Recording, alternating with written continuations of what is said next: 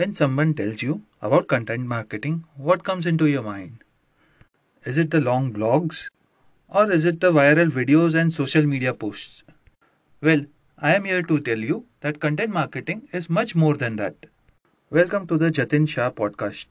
In today's episode, we'll be learning what is content marketing. The traditional marketing techniques are becoming less and less effective, especially during these two COVID times. The cost of printing a newspaper ad or printing in a magazine is very high. You also need to make sure that the advertisement you are printing is read by maximum number of your potential clients. For this, we'll look into content marketing. Now let's learn what content marketing actually is.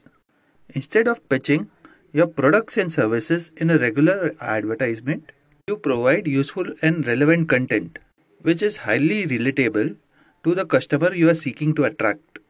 For example, if you are a real estate agent, then your ideal content would be a 3D tour of your property or some facts about the neighborhood where your property is. Or if you are a doctor, you could share some facts about COVID or how to prevent it. So, what exactly is a definition of content marketing? According to Joe Pulizzi of Content Marketing Institute, content marketing is a strategic marketing approach focused on creating and distributing valuable, relevant, and consistent content to attract and retain a clear, defined audience and ultimately to drive profitable customer action. According to Neil Patel, it's a long term strategy that focuses on building a strong relationship with your target audience by giving them high quality content that is very relevant to them on a consistent basis.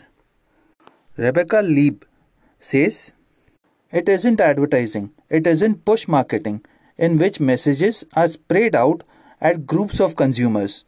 Rather, it's a pull strategy. It's the marketing of attraction. It's being there when consumers need you and seek you out with relevant, educational, helpful, compelling, engaging, and sometimes entertaining information. What I personally gather from all these three definitions is that content marketing is all about storytelling and delivering value to your consumers, or I would say your potential consumers. Now I will spell out three main reasons why your businesses should start content marketing right away. Number 1 Increase sales. Since you will be publishing relevant and quality content, your potential customers will identify you as a authority in a particular field which will lead to increased sales. Point number 2 low costs. If your content has a lifetime value, then it will attract customers without any active marketing and advertising. This will lead to lower cost of acquisition. Number 3. Better customer loyalty. If your content focuses on solving problems for your customers who are using your products or services, they are bound to come back to you. This will lead to your customers marketing for you. And the best part is it will be free of cost. Content marketing is impossible without great content. So make sure that each and every content piece you deliver is produced to give value to your customers. This should be done with the help of a content strategy. And I would personally recommend not to post any random content. On a broader scale, now there are four types of content marketing. First is the written word, second is audio, third is video, and fourth is text. This can be further divided into online and offline mediums with a variety of different formats, which we will discuss it in detail in other podcast episode. Thank you for listening to my podcast.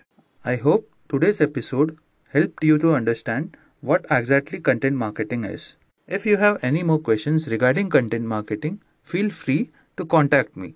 This podcast is a part of a larger series called the Holistic Guide to content marketing.